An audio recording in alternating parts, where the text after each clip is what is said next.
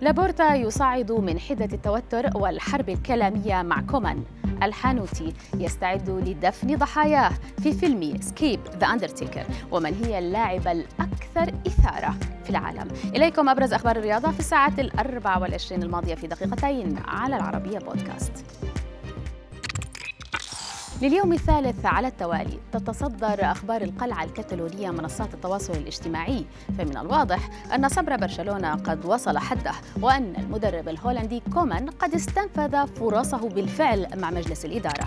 التعليقات توالت تحليلا وتفصيلا للمقابلة التي أجراها صباح اليوم لابورتا مع برنامج تشيرنجيتو الشهير والتي وجه فيها رسالة تحذيرية واضحة للمدرب الهولندي أشاد فيه أشار فيها أن لصبره حدود. موجود وأن مستقبله مع برشلونة غير مرتبط بلقاء قادش. وبحسب صحيفة ماركا الإسبانية فإن علاقة علاقة الثقة بين الرجلين قد انتهت. وكومان هو من سيدفع الثمن فالباب بات مفتوحا لرحيله.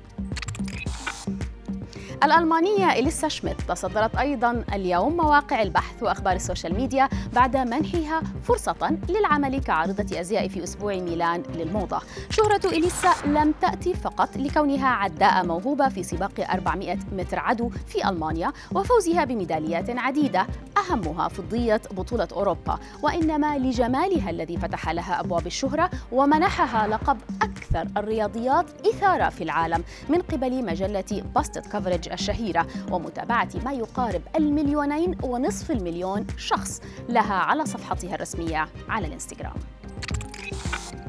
وإلى الجهة المقابلة والمعاكسة تماما للجمال والموضة وأسطورة المصارعة الحرة أندرتيكر الذي يستعد لتقديم تجربة رعب تفاعلية لمشاهدي فيلم Escape The Undertaker هذا الفيلم الذي أعلن عنه رسميا بفيديو تشويقي يظهر فيه أندرتيكر وهو يقوم بتنصيب أفخاخ مخيفة داخل قصر لأعضاء فريق مصارعة New Day الذين يسعون للفوز بجرة سحرية.